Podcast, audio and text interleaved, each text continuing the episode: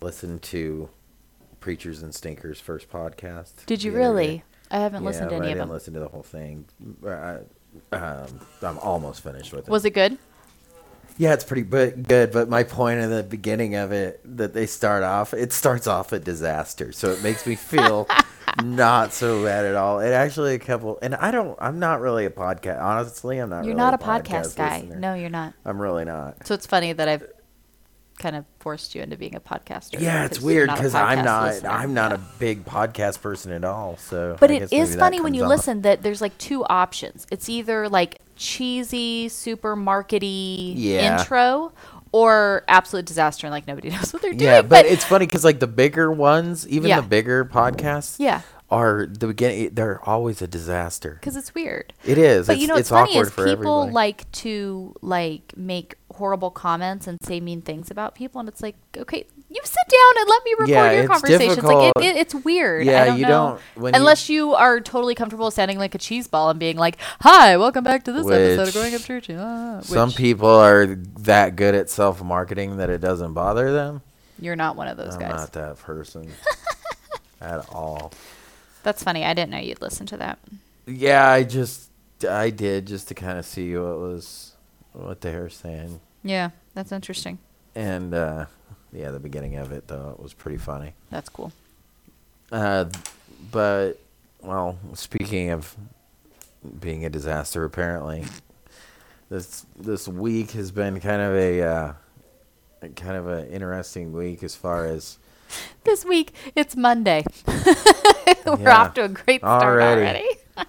4:05 on Monday. It's well, Hmm. this is my first case of the Mondays in a while, yeah, maybe that's true. but it's funny.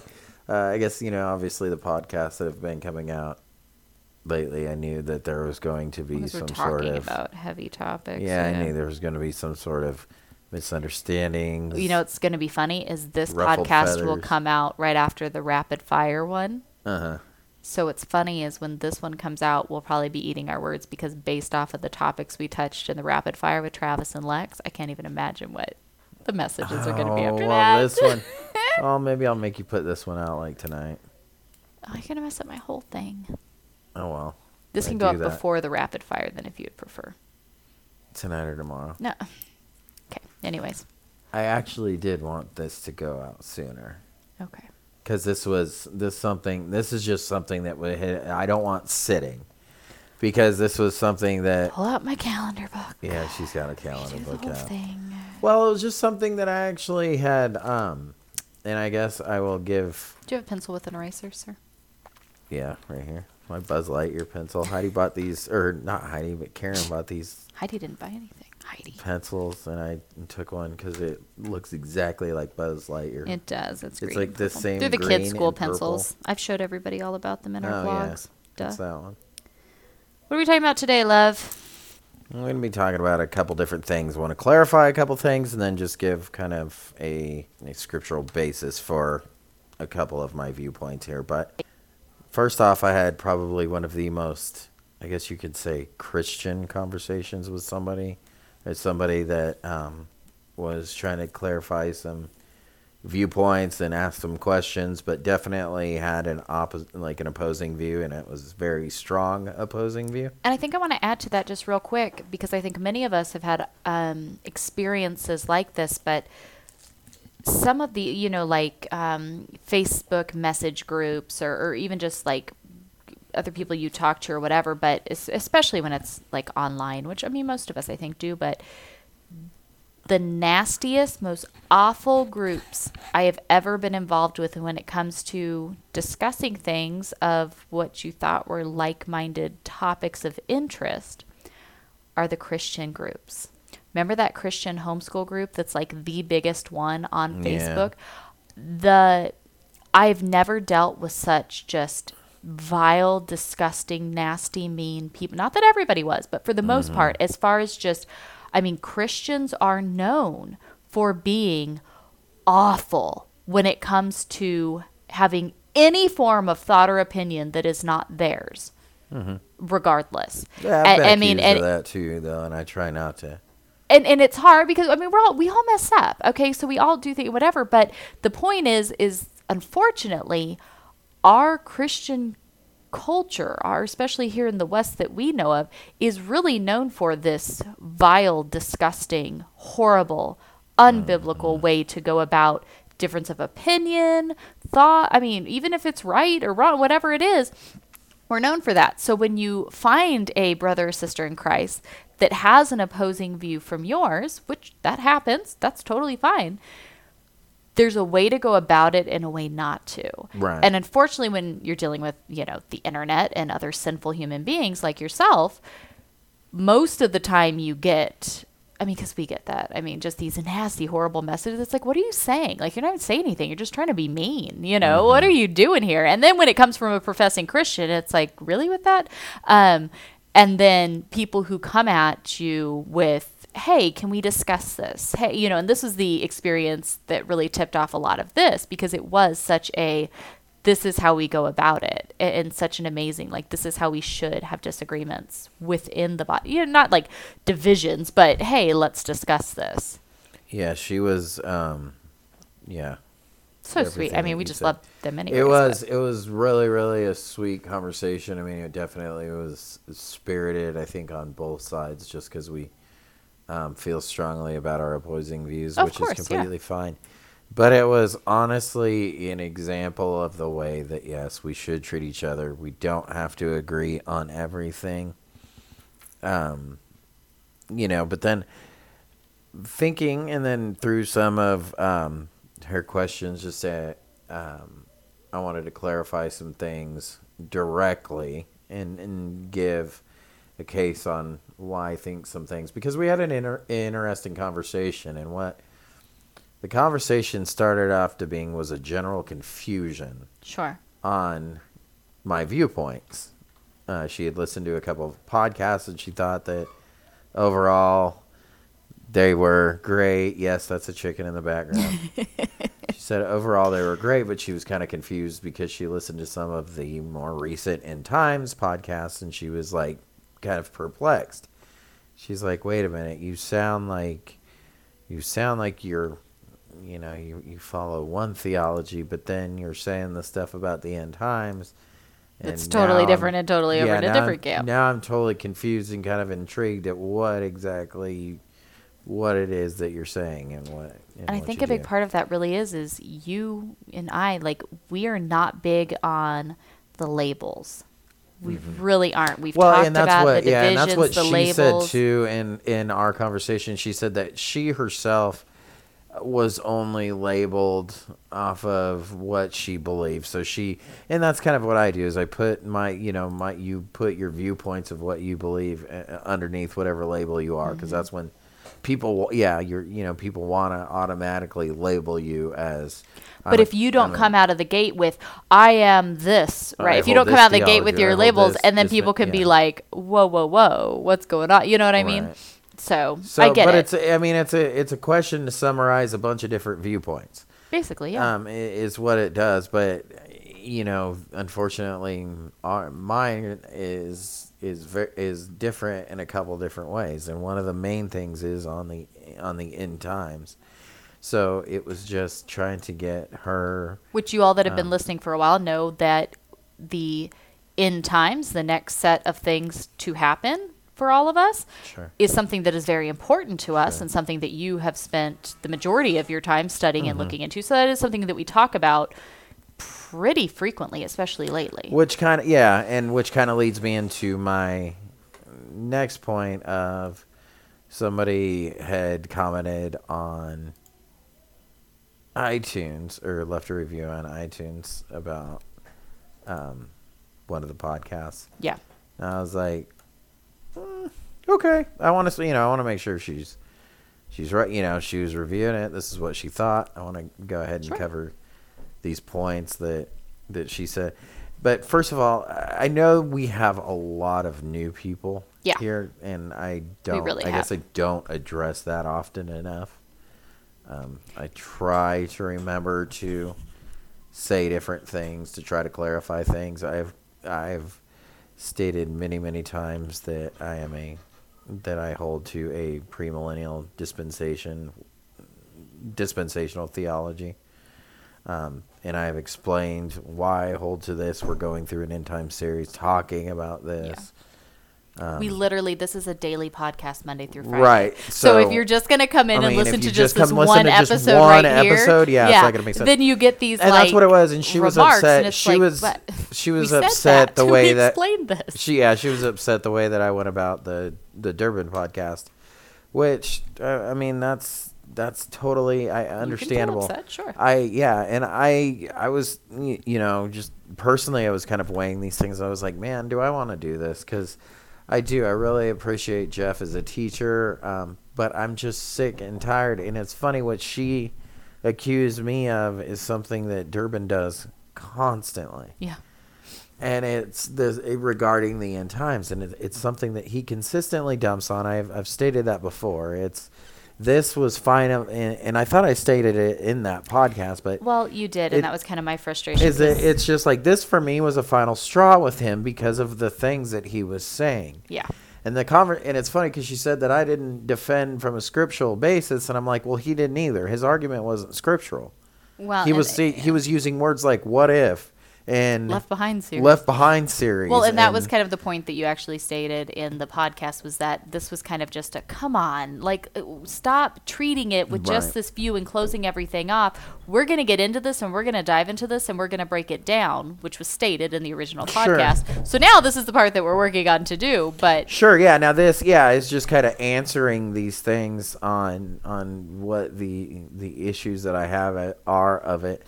And for those of you that are confused right now and are thinking about just like not listening to this one, stick with us because we're gonna go over and explain some of the things that we're talking about. But the the the the things that I'm addressing here in this in the beginning of this, the people that are I, I know these two people in particular are listening to this because well, number one, the comment said that they're going to continue to listen, and the other person is like I said, she is a um, dear sister in the Lord that I consider her. She was she just really took me um, you know uh, like almost in a captivating manner of how she went about speaking and and and communicating back and forth. Like i said it was spirited. There was a couple times where i was like ooh ah.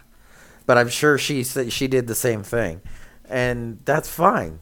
But at the end of the day we both and then i mean she just it, it- you know and then she incredibly humbled me the next day um, just with just an amazingly kind gesture and just i thank her and love her as a sister in christ. And and use the and if you're listening which i know you are like i said um, this will be explaining a couple of my viewpoints uh, scripturally without just maybe just ranting about it which i have in the last past So do you want me now to go through the the points of note that we had from your conversation and um, the, the the original Durbin podcast, and then we can break down these various things and the scriptural references? sure Okay. yeah let's do that. Kind of starting again, this was all kind of based off of that. Come on, Durbin, that that Mm-hmm. podcast we had Jeff Durbin of Apologia Church, um, who we think is great and does amazing Mm-hmm. work in many many ways. But again, as the title of the original podcast posted, it is their end time theology, where this group has Mm-hmm. and let me oh i want to i want to clarify she said she made I, I did make the comment that jeff would eat me alive in a debate and she Mm-hmm. said that i was trying to get andy i was trying to campaign andy to debate durbin. Yes. Yeah, because Andy is an amazing, amazing Bible teacher, and so is Jeff. And I I admire both of them. Although I strongly disagree with Jeff's view, I admire both of them, and I think Andy is like one of the smartest teachers that I know. And I would love to. That would be like my fantasy for me to see that and debate this topic specifically, because they both talk about this top, the same topic. They're both passionate. Is they're both passionate in their this. ministries are so both therefore they would be so very equally if you yoked. know if you know anything about Andy Woods and you know anything about Jeff Durbin from Apologia, that would be a perfect match. Because they Honey, both this is just you trying to sit around and say horrible things about people. I'm not trying to do that. Yeah, I'm trying to say that they both are passionate in their ministries about eschatology and they so they'd both, be perfect people to have a discussion. And they both, and that's what just like me, seeing Ben Shapiro and John MacArthur talk. That's what made me think and mention the conversation that I had personally because we both hold opposing views, and I and I, Yeah. you know, I conversed with this this lady, and then that was my example with this is that the, they both hold a, opposing views but I really, really um, would like to hear because there's a there's a view that unfortunately one side has made a complete parody, and that's the view that we hold, and and Jeff does that that he gives no weight to the legitimate argument of it and just makes fun of it. Yes, he gives plenty of scriptural references for his specific point of view and he'll say that premillennialists basically are are just uh, basically stupid. He doesn't come out and say it, but it, basically he alludes to the fact that they're not very smart. That they're just caught up in this. Left They're just behind caught up in this left behind fantasy. Well, let's go through his points. So the the topic of this is basically going. We're going to look at the difference between covenant theology and premillennial dispensationalism. because these are the differences of what Jeff believes Mm-hmm. and what I what I would hold to. Yes. Or what the two differences now I think are the main differences fighting against each other in the church. Yes. One they both claim that one's more the they're both popular.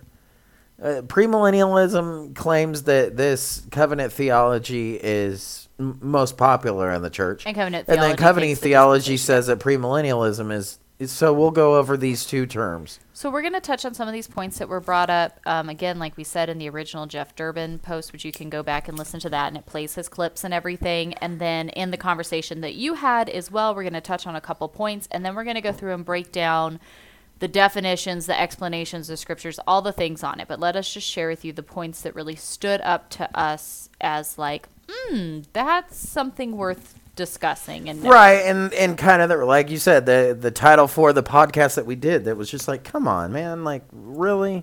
So go ahead. It's one thing to have your own view, but let's look and weigh things equally. And that was another reason why you suggested Andy Woods, because Andy Woods' style of teaching is to pull up evidence and look at the things for all sides and then weigh and see what holds and what doesn't. Um, whereas Jeff Durbin is very much this way, and we don't even touch the other. Yeah, and so- if um if you listen to the older podcast too, you know that my personality is like not the not the type of personality that debates well. I get pretty short circuited quick. so like in a public debate like that, I don't think that that would like that You're would like, be yeah, a no, good thing. you're just not that person. And I, I'm kind of you know I've kind of been like flat out. So that is one thing that like you you kind of have to listen to our podcast. okay, So, so but if you're new here, here you go. Here you go. Jeff Durbin, in his one that we started off with, again, he's talking about this premillennial dispensationalism as you know it is the Left Behind series. Right, and he, that's what he calls it. That's what he does. He so already you're discrediting it as having any biblical validity, and it's just a popular Fictional book. fictional So we got our theology from a fictional book. Well, he even now- states in it that at his first Bible study he ever went to, they didn't even actually study the Bible. They were just watching the Left Behind movie. And I'm like, okay, then you can't say that's the first Bible study you went to because that's not a Bible It's study. not a Bible study. Like right? if I get together, you know, that's like the person who told us that they went to a church and the church was watching The Blind Side, the movie with Sandra Bullock, as like a church service. Well, you didn't go to a church service because The Blind Side Right. has nothing to do with it. Um, so, number one, like you, you're already referring to it as just a fictional. So story he is already he's doing what he that I was accused of. Yeah.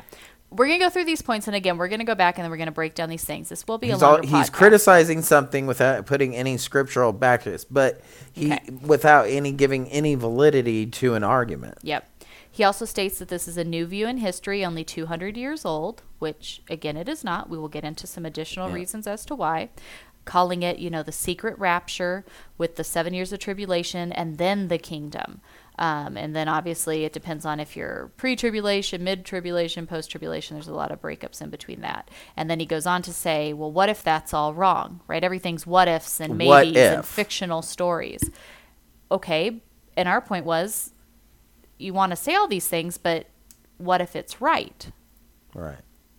And I mean, we can play a what if game all day long. and he goes into a full preterist interpretation of the end times in general. And he goes on, you know, to say as truth that only since the 19th century in the West has anyone believed in this secret rapture. In he the says that truth. He says it is truth. He says it is absolute fact that it has only been since the 19th century in the West that any Christian has believed in a rapture, tribulation, second coming of Christ, kingdom period, is what he states. And he states, as a matter of fact, that the Bible does not teach this. This is his statement. He also states that people who hold to this belief in a rapture, the tribulation, the second coming of Christ, and then the kingdom period of a thousand years, he says that those people have the the world's going to hell in a handbasket mentality right. so therefore they do absolutely nothing but sit around and wait for jesus to come you know zap them out of their shoes type of a thing they have the idea of why polish brass on a sinking ship and it's kind of funny you said that because we just recorded an episode that said no no no you're busy worrying about rearranging the, The- chairs on the the, Titanic, chairs, and we're going. We need to be saving people. Yeah, Come on, guys! Like this is serious. So Yeah. um, those were the, the some big claims that we were just like, oh my gosh. So we're gonna break these down. But uh, again, some other points that we want to bring up um, in in these conversations we've had is is the the claim that this view of premillennial dispensation uh, denies the sovereignty of God and makes the church plan B. That's a big one um, that that people will say in argument to this that maybe you've even heard. Um, and then the other one I had right here. Um, it says it makes the church Zionist with an emasculated Jesus who depends upon the West to hold Israel's political borders for him so that he can do his final work.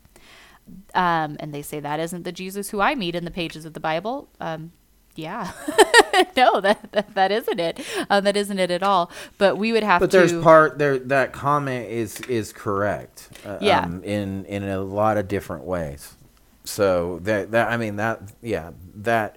But at the same time, that's that's again I think that's an unfair representation of the view. But I haven't given a not saying that that's not of it, how so. some people might treat it as Sure, because we talk about sure. i mean our new apostolic reformation episode that's, Yeah. that's coming Yeah, out no, this week we have- is going to hit on that hardcore Well, and the problem is, is we have the the charismatic movement, like we were talking, the Pentecostals. It's really, really large because the Pentecostals hold to They're premillennial, yeah but they hold to mm-hmm. premillennial dispensation, and that that's a terrible black eye. Oh, awful. for a Absolutely. legitimate legitimate doctrine, um, because I don't agree with Pentecostals even in the slightest bit. Um, I I think it's you know no, I'm, I'm I've done a spiritual gift podcast before. Yeah. So let's go ahead now and break down what is covenant theology and then what is this dispensationalism?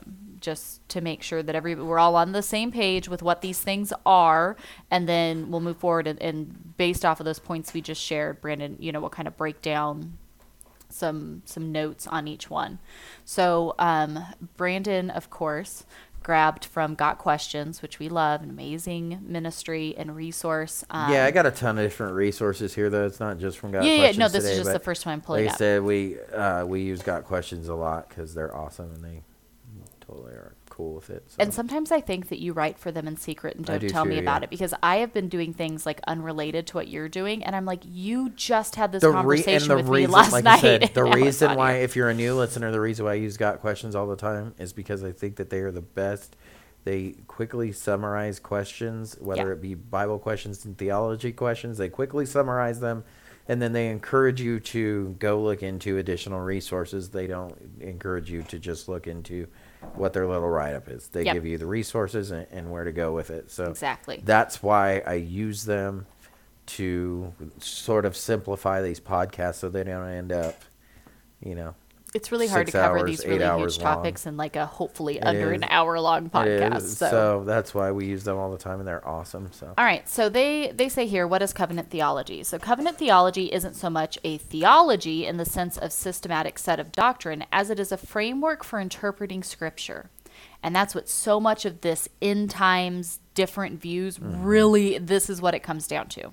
It's how you interpret, you know, these things. So there's the Christians are going to have a couple different views on how all, all of these things work Yes. and how all of these these end times events go down. Yep. And this affects the church and this affects teaching. That was actually Jeff Durbin's point in the Mm-hmm. in the he said this affects, you know, things and it does. Um, so So it says it is usually contrasted with another interpretive framework for Scripture called dispensational theology or dispensationalism. Dispensationalism is currently the most popular scriptural interpretive method in American evangelicalism and has been so far or so and has been so, sorry, from the latter half of the 19th century. Covenant theology, however, remains the majority report for Protestantism since the time of the Reformation, and it is the system favored by those of a more Reformed or Calvinistic persuasion. and that's why the lady the one lady was confused is because I love talking about Calvinist principles. Yeah, you, you I have do, a very especially Calvinist when it approach yeah, to many I things. do, especially when it comes to but then you get to end times and it's like. Yeah, and that's the thing is I do I've been lately, you know, I think you you would call like some of the podcasts about depravity. yeah, And um and then you would get to the end times and then you're like, Whoa, whoa, whoa, what? Wait, I thought I was listening to you know, you're like I was expecting RC Sproul and I all of a sudden got like MacArthur. over here. Over here. So So, where dispensationalism sees the scriptures unfolding in a series of typically seven dispensations, a dispensation can be defined as the particular means God uses to deal with man and creation during a given period in redemptive history. Covenant theology looks at the scriptures through the grid of the covenant. Covenant theology defines two overriding covenants the covenants of works and the covenant of grace. A third covenant is sometimes mentioned, namely the covenant of redemption. We will discuss these covenants in turn. The important thing to keep in mind is that all of the various covenants described in Scripture, the covenants made with Noah, Abraham, Moses, David, and the New Covenant, are outworkings of either the covenant of works or the covenant of grace, okay? Let's begin to examine the various covenants detailed in covenant theology, beginning with the covenant of redemption, which logically precedes the other two covenants. According to covenant theology, the covenant of redemption is a covenant made among the three persons of the Trinity to elect, atone for, and save a select group of individuals unto salvation and eternal life. As one popular pastor theologian has said in the covenant of redemption, the Father chooses a bride for his Son. While the covenant redemption is not explicitly stated in Scripture, Scripture does explicitly state the eternal nature of the plan of salvation. So you can look up Ephesians chapter 1, verses 3 through 14, um, Ephesians 3.11, 2 Thessalonians 2.13, 2 Timothy 1 9, James 2 5, and 1 Peter 1 2. Those all touch on that. Moreover, Jesus often referred to his task as carrying out the Father's will. He did that in John 5 and 3 when he says, In these lay a multitude of invalids, blind, lame, and paralyzed. Uh, then in 43, I have come in my Father's name, and you do not receive me. If another comes in his own name, you will receive him. Uh, John 6, 38 through 40, John 17, 4 through 12. That the salvation of the elect was God's intention from the very beginning of creation cannot be doubted. The covenant um, of redemption just formalizes this eternal plan in the language of covenant. From a redemptive historical perspective, the covenant of works is the first covenant we see in Scripture. When God created man, he placed him in the Garden of Eden and gave him one simple command You are free to eat from any tree in the garden, but you must not eat from the tree of the knowledge of good and evil, for when you eat of it, you will surely die. That's Genesis 2, verses 16 through 17 we can see the covenantal language implied in this command. God sets Adam in the garden and promises eternal life to him and his posterity as long as he is obedient to God's command. Life is the reward for obedience, and death is the punishment for disobedience. This is covenant language.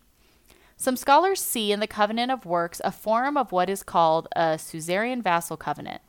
In these types of covenants, the suzerain, the king or ruler, would offer the terms of the covenant to the vassal, the subject. The suzerain would provide blessing and protection in return for the vassal's tribute. In the case of the covenant works, God promises the eternal life and blessings to mankind in returns for man's obedience to the stipulations of the covenant, like don't eat from the tree. We see a similar structure in the giving of the Old Covenant through Moses to Israel. Israel made a covenant with God at Sinai. God would give them the promised land, a reconstituted Eden, a land filling with mil- flowing with milk and honey, and his blessing and protection against all enemies in return for Israel's obedience to the stipulations of the covenant.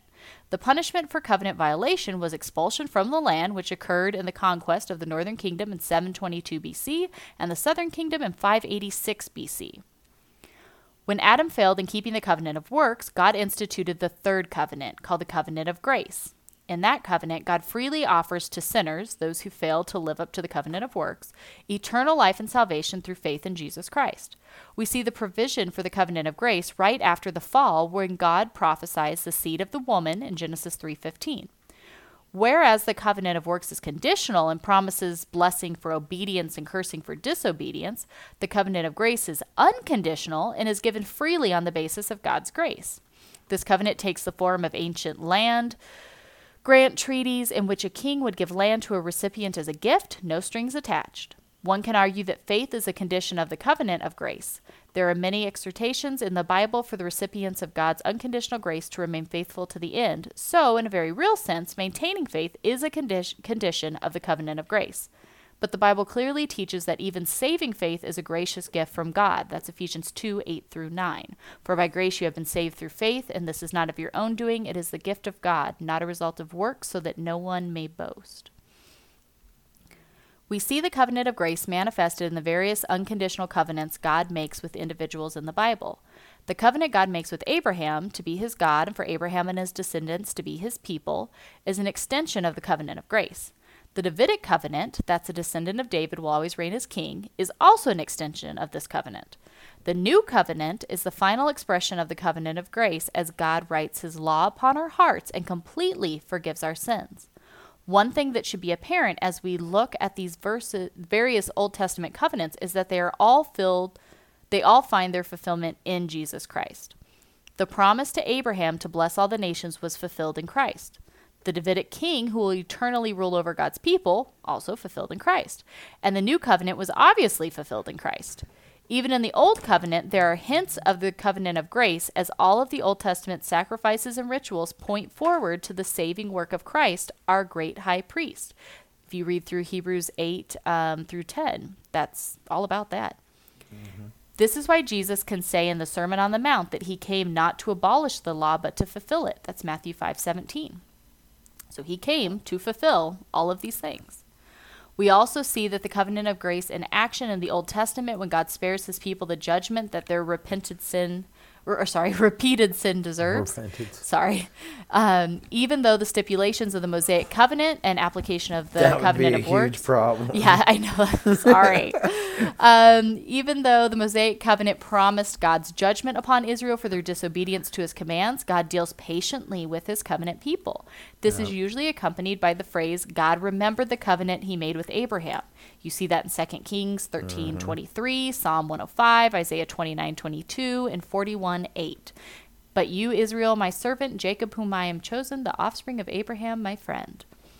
God's promise to fulfill the covenant of grace, which by definition is a one sided covenant, often overrode his right to enforce the covenant works. That's a brief description of covenant theology and how it interprets Scripture through the lens of the covenant. A question that sometimes arises regarding covenant theology is whether or not the covenant of grace supplants or supersedes the covenant of works. In other words, is the covenant of works obsolete since the old covenant is obsolete? Hebrews 8:13 says in speaking of a new covenant, he makes the first one obsolete, and what is becoming obsolete and growing old is ready to vanish away.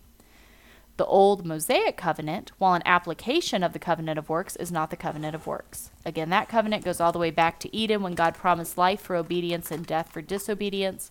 It is further elaborated in the Ten Commandments, in which God again promises life and blessing for obedience and death and punishment for disobedience.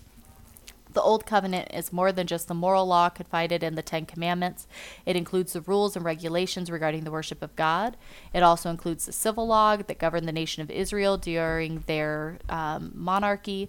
With the coming of Jesus Christ, the promised Messiah of the Old Testament, many aspects of the Old Covenant become obsolete because Jesus fulfilled the Old Covenant types and figures. Again, Hebrews 8 through 10.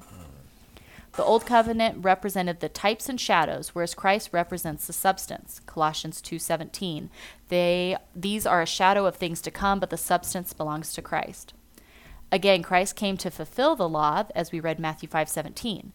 As Paul says, for no matter how many promises God has made, they are yes in Christ, and so through him the amen is spoken by us to the glory of God. 2 Corinthians 1:20.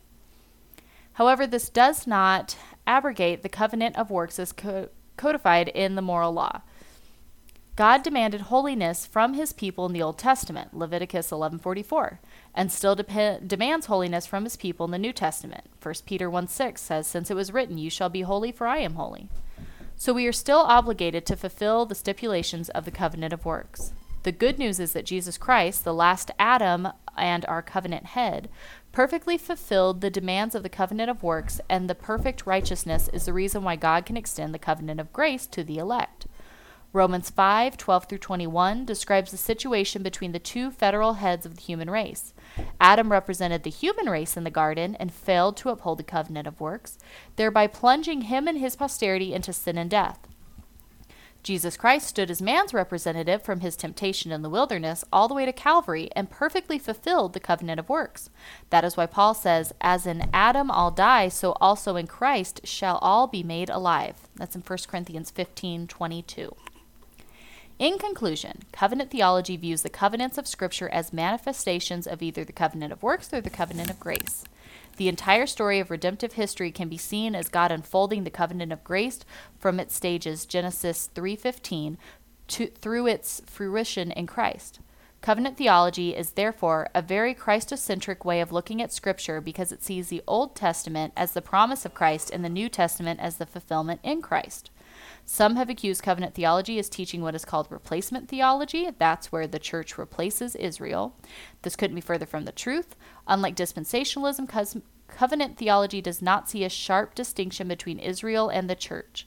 Israel. And this is really, really important to where now where we hold yes. in the dispensational yes. view because you have replacement theology who thinks that the church has completely replaced Israel. Right. And then covenant theology does not see a sharp distinction between Israel and the church. Right. Israel constituted the people of God in the Old Testament, and the church, which is made up of Jew and Gentile, constitutes the people of God in the New Testament.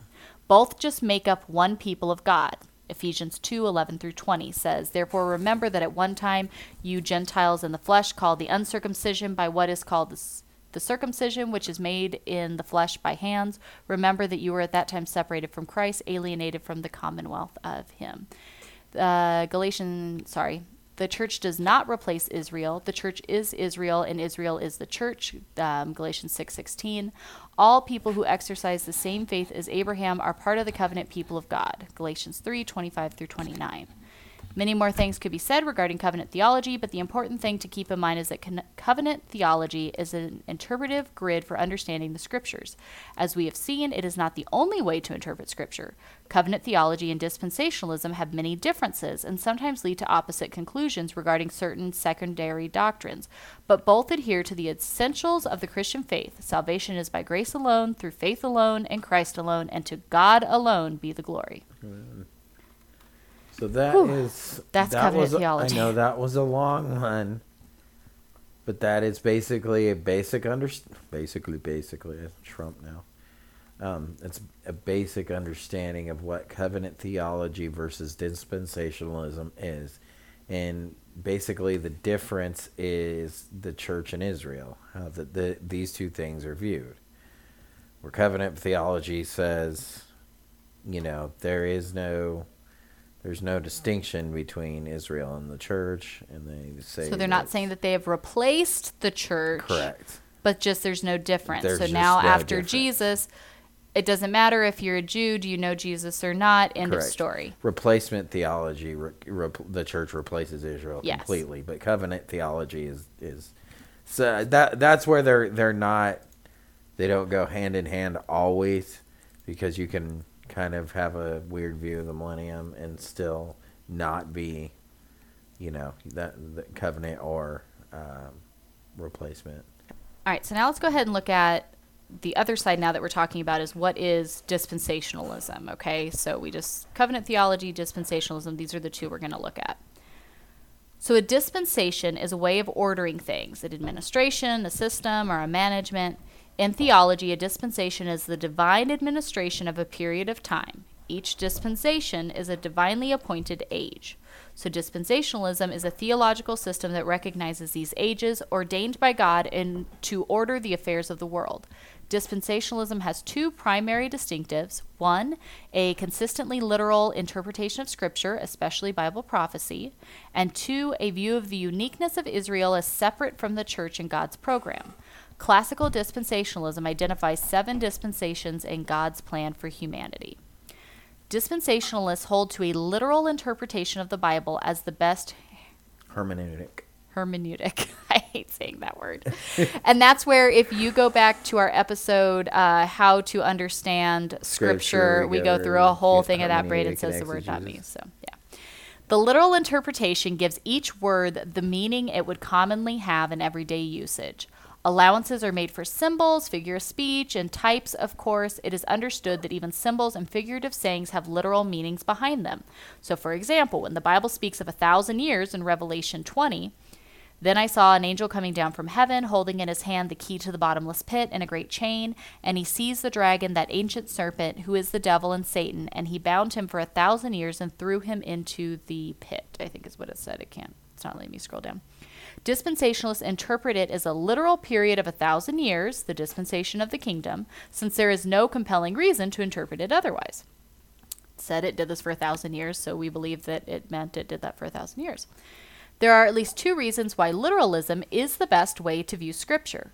First, philosophically, the purpose of language itself requires that we interpret words literally. Language was given by God for the purpose of being able to communicate. Words are vessels of meaning. The second reason is biblical.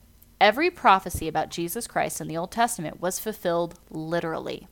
Jesus' birth, his ministry, death, and resurrection all occurred exactly as the Old Testament predicted. The prophecies were literal. There is no non literal fulfillment of messianic prophecies in the New Testament.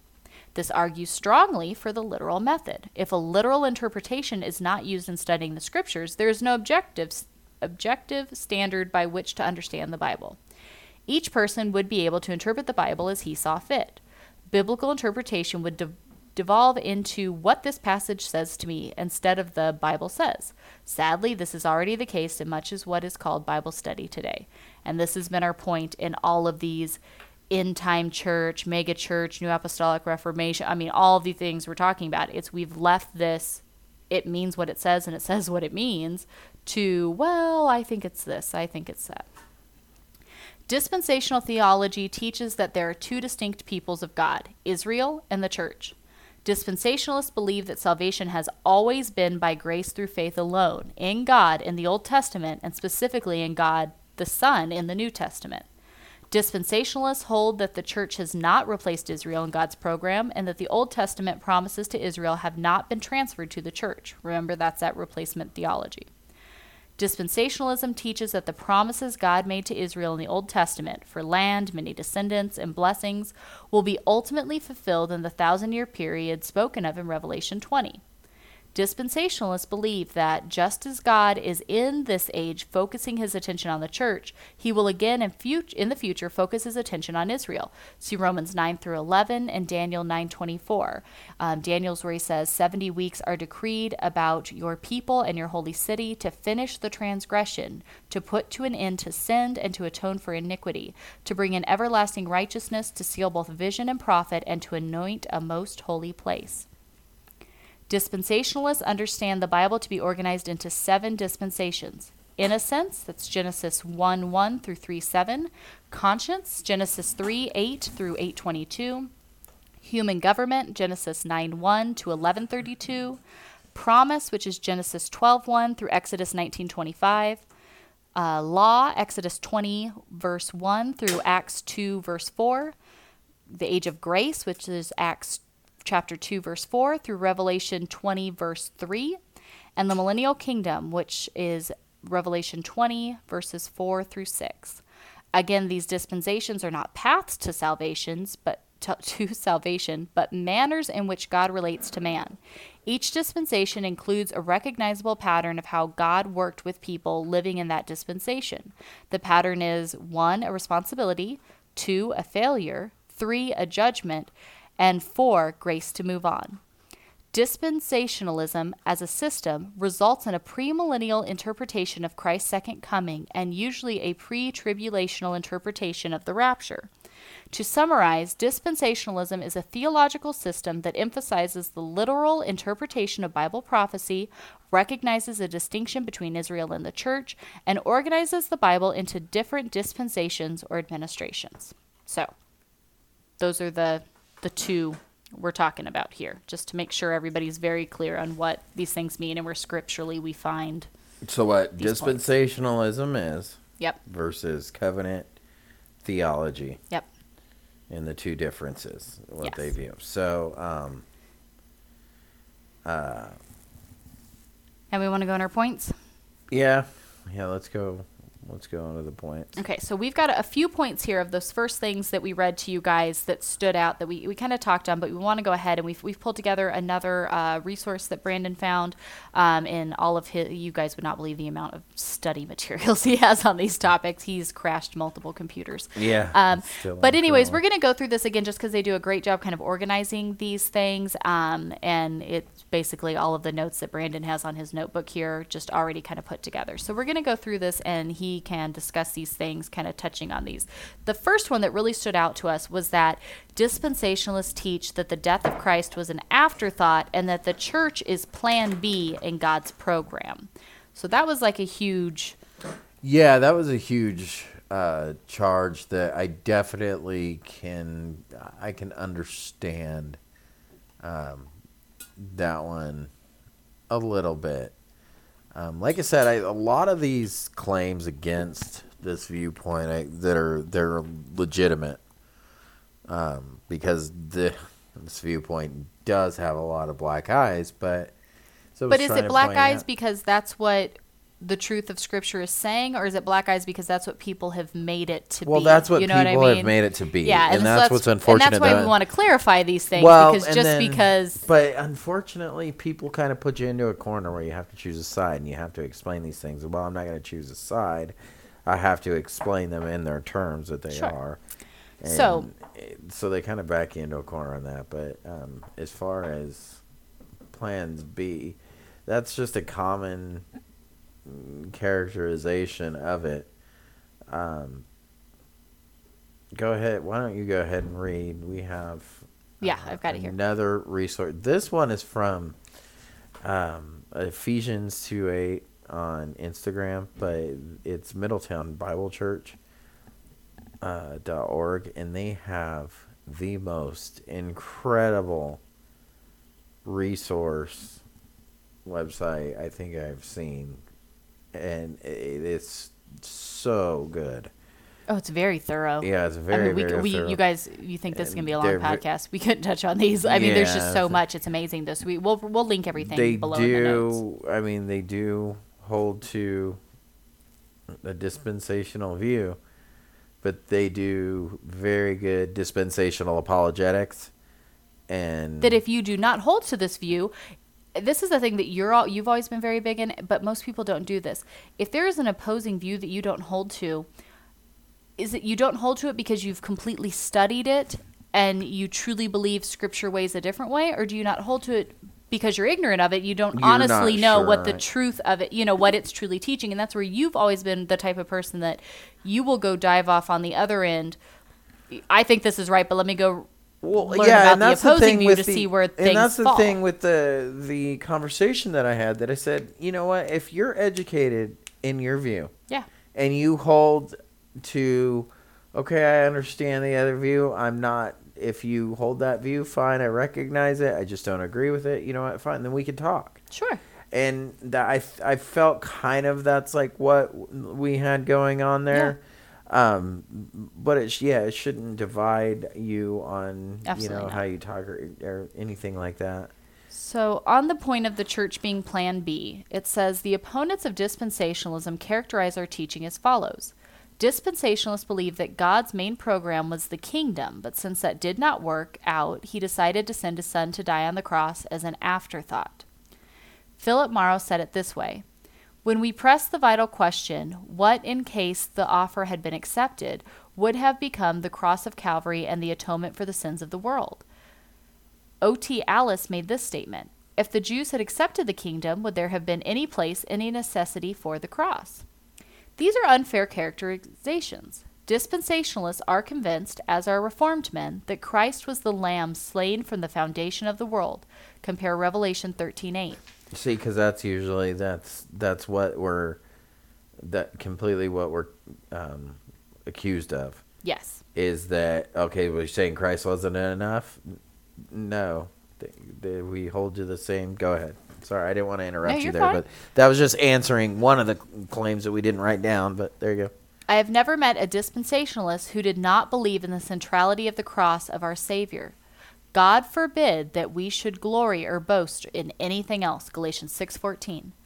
May we join Paul in saying, "For I determined not to know anything among you save Jesus Christ and him crucified." That's 1 Corinthians 2:2. Dispensationalists know and teach that there is a scarlet cord that runs throughout the Bible. The cross of Christ is central. It is the focal point of all history. Its place of absolute preeminence must never be diminished or minimized. What about the church being Plan B in God's program? This false charge is similar. Dispensationalists, so we are told, teach that the church is God's Plan B. Plan A is the kingdom, which did not work out, so God had a backup plan, Plan B, which is the church. Reformed theologian, I can't talk, theologian R.C. Sproul Jr. says it this way We are not dispensationalists here. We believe that the church is essentially Israel. We believe that the answer to what about the Jews is here we are. We deny that the church is God's plan B. We deny that we are living in God's redemptive parentheses and that sometime in the next three, no two, no eight, no seven years, he'll get back to his real work dealing with the Jews. He said that in 1999. The church is not Plan B, and Mr. Sproul would have great difficulty finding any dispensationalist who would refer to the church in such a way. Dispensationalists never speak of the church being Plan B, even though we are accused of doing so. Again, it is a false characterization. Known unto God in all his works from the beginning of the world. That's Acts 15, verse 18.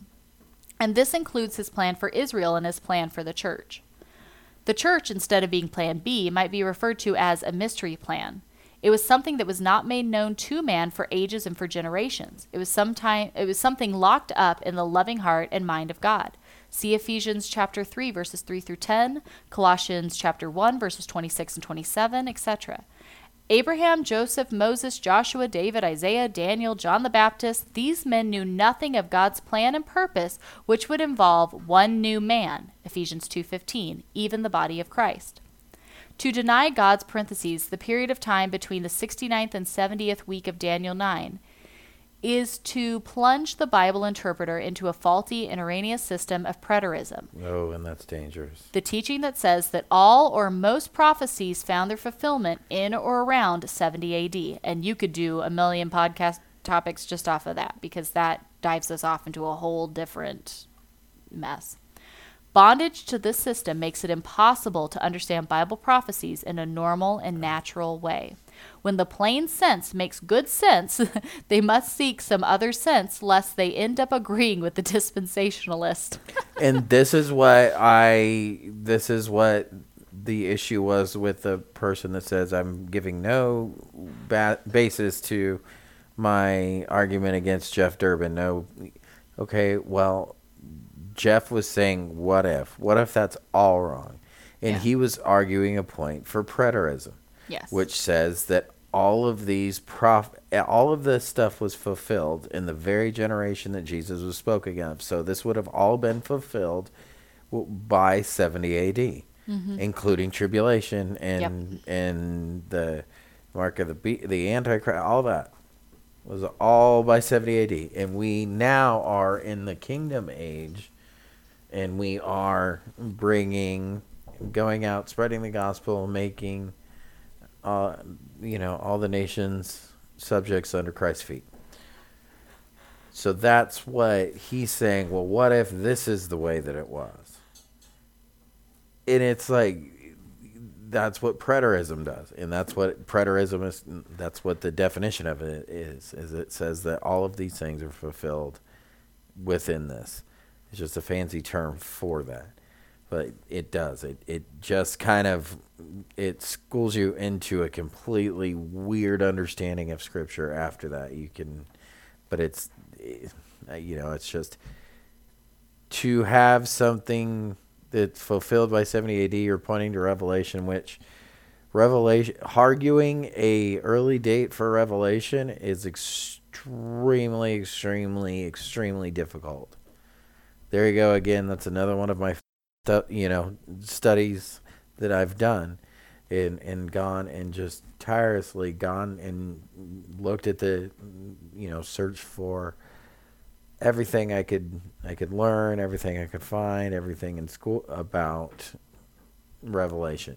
Arguing a early date for Revelation is almost it's almost foolish. I, I wouldn't call it foolish, but it's it's close because there, it just falls apart. It, there's there it's really hard to build a case for it.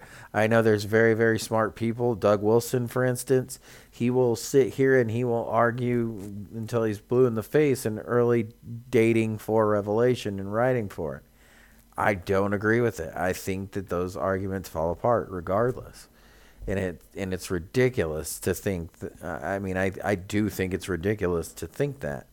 I mean, even most common biblical interpretations that we have, even most study Bibles, our most common understanding now is that this was written some into the late 90s AD and not because it's a new teaching that somebody came up with but with all of the information we have with with all of the stuff that is out there this is what makes the most logical sense for the order of events that's what i'm saying is a lot of that viewpoint rests on this date for revelation oh because if this date thing doesn't work out, then the whole idea of preterism doesn't work out. Yeah, and then that's when that's you get you have different people that are partial preterists. Well, they say, okay, well, not everything was fulfilled then but just most everything, most everything, yeah. and there's the not, rest is like spiritual. right, and that's where you get different views, like Bach, Voddie Baucham, where he says that the millennium is more of a, um, you know, is a completely. That's where you get those different. We'll go into that. I don't want to spoil that one. Yeah. um, do you want to bring right. up our next couple points? Why don't we go ahead? Yeah, bring up the the next. Probably finish on the. We've got two more points, two and we'll probably finish on this one and do the next thing separate. You think? Yeah, I think so. Because we're already at like an hour. Yeah, yeah, so. I agree. So, dispensationalism is a new doctrine. This is a big one. This is what Jeff Durbin clings on all the time. Many people will say that this is a new thing that just showed up. And so, no one in the early church believed in any of this idea. Um, rapture and, and all of this stuff is just crazy. And the apostles didn't believe it, and the early church believed it. So, this is an interesting um, answer that they give here on this, on their apologetics article here for it. Yeah. Um, this is an interesting uh, statement they make about it. But again, that's what he said. That there's no scriptural basis for his claim because this is a this is a guess that he's believing that this is a new doctrine. I believe I can show you in scripture where I believe that we get a place for Israel and where we get a place for you know these these arguments that he that he's saying don't matter. I can you know he to say that pointing, there's no scriptural anything. Yeah, that's ridiculous. He's pointing to First Corinthians plenty. 15. Yeah. And saying that this is the order of things and this is it. Uh, this is God's ba- five, favorite Bible verse in Psalm 110 is all things under his feet. So this is kingdom now theology and we're we're all of a sudden doing this. And okay, well then how do you reconcile the whole book of, you know, Romans? How do you reconcile Galatians, Ephesians, when he comes to set up his kingdom? You know, not his kingdom is here now. The letters I mean, to the Thessalonians. How do we yeah, reconcile Thessalonians, those? you know, and the same thing in Corinthians. We, you know, it, it it's hard. So anyway, read the statement on as far as this disp- dispensationalism being a newer doctrine. Any student of church history will understand that the basic truths of God's Word were lost and had to be discovered and redis- recovered. For example, at the time of the Reformation, the most basic truths of how a person is saved had to be rediscovered. It took nearly 1500 years just to rediscover the truth of justification by faith, the supreme authority of the Bible, and the priesthood of every believer. If it took this long for the most basic truths to be recovered, it should not surprise us that it took even longer before the church rediscovered certain truths about the nature of the church and the certain facets of God's prophetic program, etc. We are thankful that the reformers recovered some basic truths relating to salvation and justification, but in many other respects they did not break free from certain errors that had been held for centuries, such as the teaching that the church is the kingdom from Augustine, and that the Old Testament prophecies cannot be taken literally, Origen's allegorical approach, which this is the thing that you talk about all the stinking time. Yeah. This They, the reformers they reformed so far from the Catholic Church and from all of these false Except teachings, for this. except for this. and they held to this teaching which is it well, this was specifically 3rd century uh, you know that that he he basically produced the first case of like amillennialism yeah, and no millennium no that's where this came from yeah. and they didn't reform from it they kept it and i don't Well, this so everybody says, well, Darby came up with the raptures. Well, hold hold on a second yeah, here. New Testament mystery truths which relate to the nature of the church and to God's program and purpose for this present age were not recovered until the 19th and 20th centuries. If dispensationalism can be attacked simply because it is new, then covenant theology has the same weakness. As Ryrie points out, systemized covenant theology is recent. It was not the express doctrine of the early church. It was never taught by church letters in the leaders in the Middle Ages. It was not even mentioned by the primary leaders of the Reformation. Indeed, covenant theology as a system is only a little older than dispensationalism. Covenant theology is a post Reformation development in doctrine. Covenant theology is a refinement, and the refining did not antedate Darby by many years. Covenant theology cannot claim much more antiquity than dispensationalism. If lack of antiquity is a detrimental and refinement is disallowed for dispensationalism, then by the same two criteria, covenant theology is discredited. The real issue is not whether a system of theology is new or ancient, but whether it is biblical.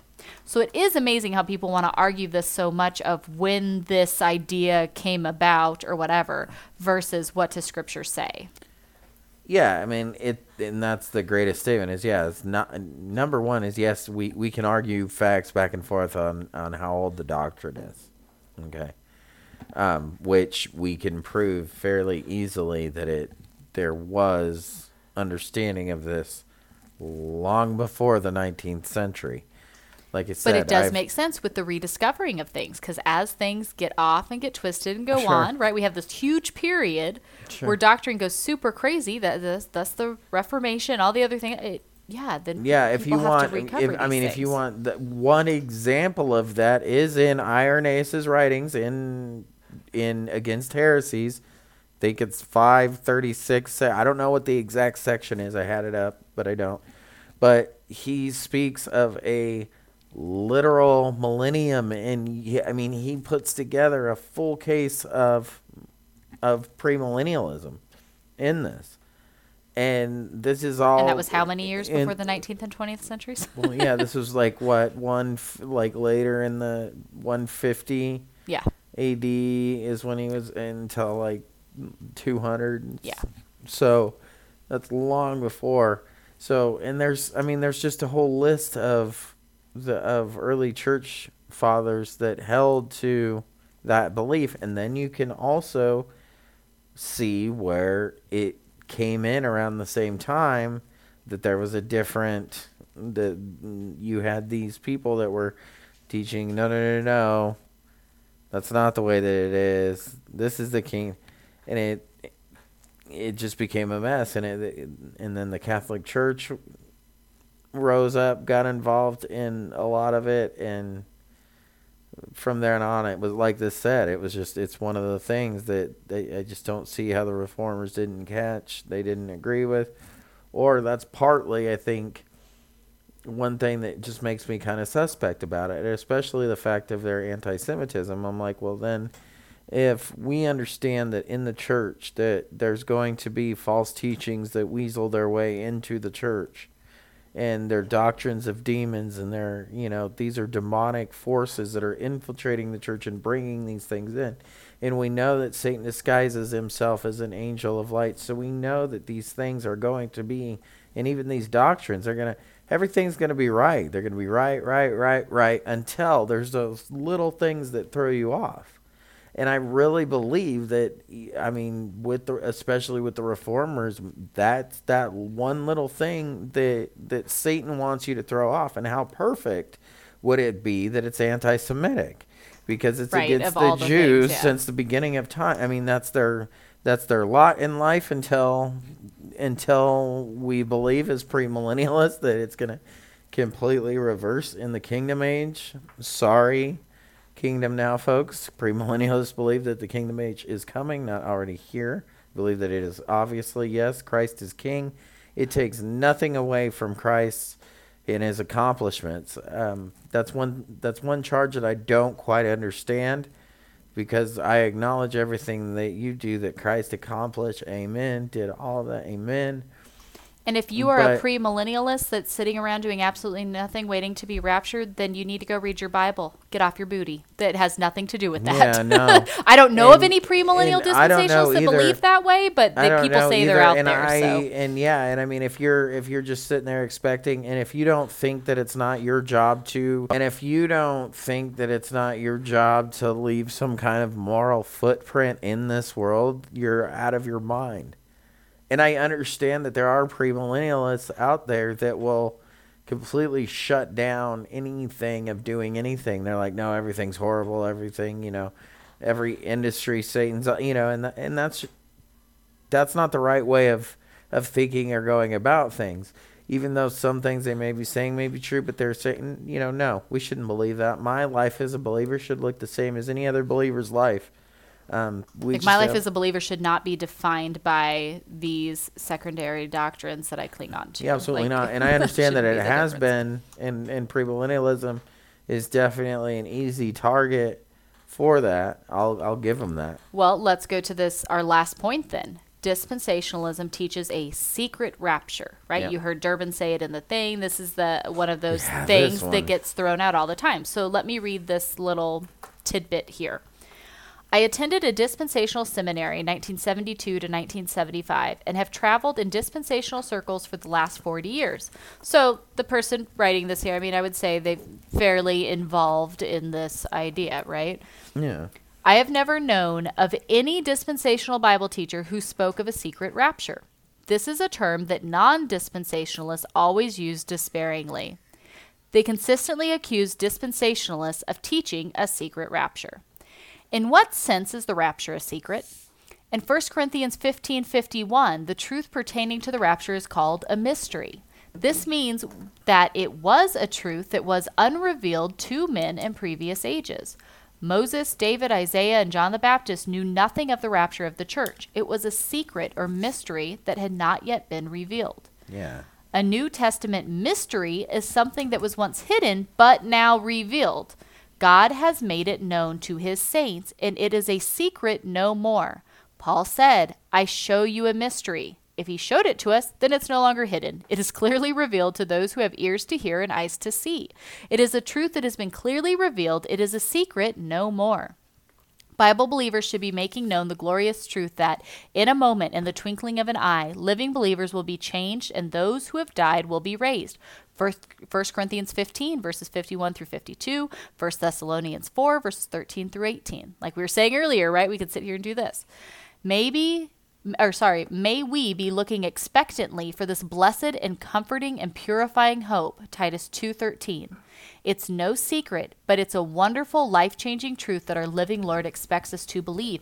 We are told to encourage one another with these mm-hmm. words of expectation of what is going to happen because it was a secret, it was a mystery that has now been revealed. Yeah, there's yeah, it's exactly what it is. encourage one no- another with these words. There's That's their absolutely instruction. zero secret in it, and I've known no believer that you know, yeah, just zap out of your shoes all of a sudden, poof. You know, it, that's what it's been dumbed down to. They say, you know, some alien invasion is going to cause the, Oh, you know, gosh, expl- yeah. it's like, oh, come. crazy. That's where I'm like, oh, come on. Yeah. That and that doesn't give and there's no biblical basis, Basis for any- behind yeah, that. no, stop. Where we can sit here and paint all day long our story where we get the the the doctrine of the rapture. We can sit here and debate that and, and show you that all day long. And they can show you where they they disagree with it. But that doesn't make I mean literally if you interpret it the way that it's that we Well, that and that's the point of talking about covenant theology versus dispensationalism. And dispensationalism is to take God's word at God's word. So when it's speaking literally, you take it literally. When it's speaking figuratively, you take it. And the Bible is the best interpreter for itself. The Bible Ab- no, always. most norm Always. always explains itself. Yep. It's not written. You weigh everything. You weigh scripture by That's scripture. what the thing is. It's not written in some weird code that we can't understand. No. It it there it is symbolic. There is, but the Bible explains to you when it's symbolic, and Yeah. in Revelation especially. Oh, completely. It, it'll re, the book of Revelation goes through and explains to you when where it's symbolic Mm-hmm. and where it's literal. And then there's certain things that we just don't know for sure. Yeah. I don't think anybody has a completely nobody. But has a nobody wants to completely fess up and say like, I don't know. It could be this. It could be that. I don't know for certain what right, this is. but it's but it's also not completely un, un understandable. oh yeah, no, absolutely not. at, at all. I mean, that's not that that's not. It's God would not do that. Revelation is the revealing. The whole point of the book is to reveal something, not to completely puzzle you. It is the key for every single Old Testament prophecy that we have. Every single promise to Israel, every single promise that we have in Scripture, every single promise that we have that ultimately fulfills everything with us and the Father, then it is the outline of that. Just where you put that in and how you interpret different things is that's up to a huge debate.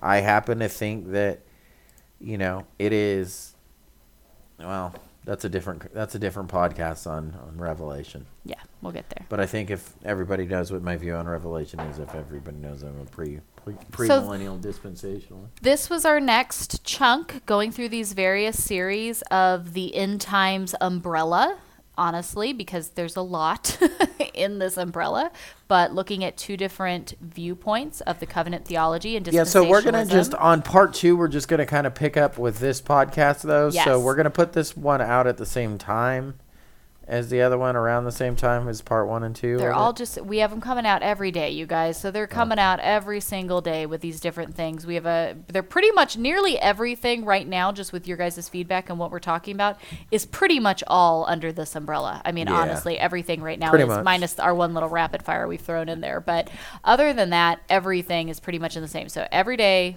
Monday through Friday, and even this upcoming week on Sunday, you guys have a theology ref, so it'll be out. But we're talking about these various topics Yep. and going through them all. If you have any questions, please reach out, let us know. You can go to aphomechurch.com, all the stuff, it's all on there. But otherwise, we'll keep on trucking through all of this. Anything else you want to add today? nope All right, guys, thank you.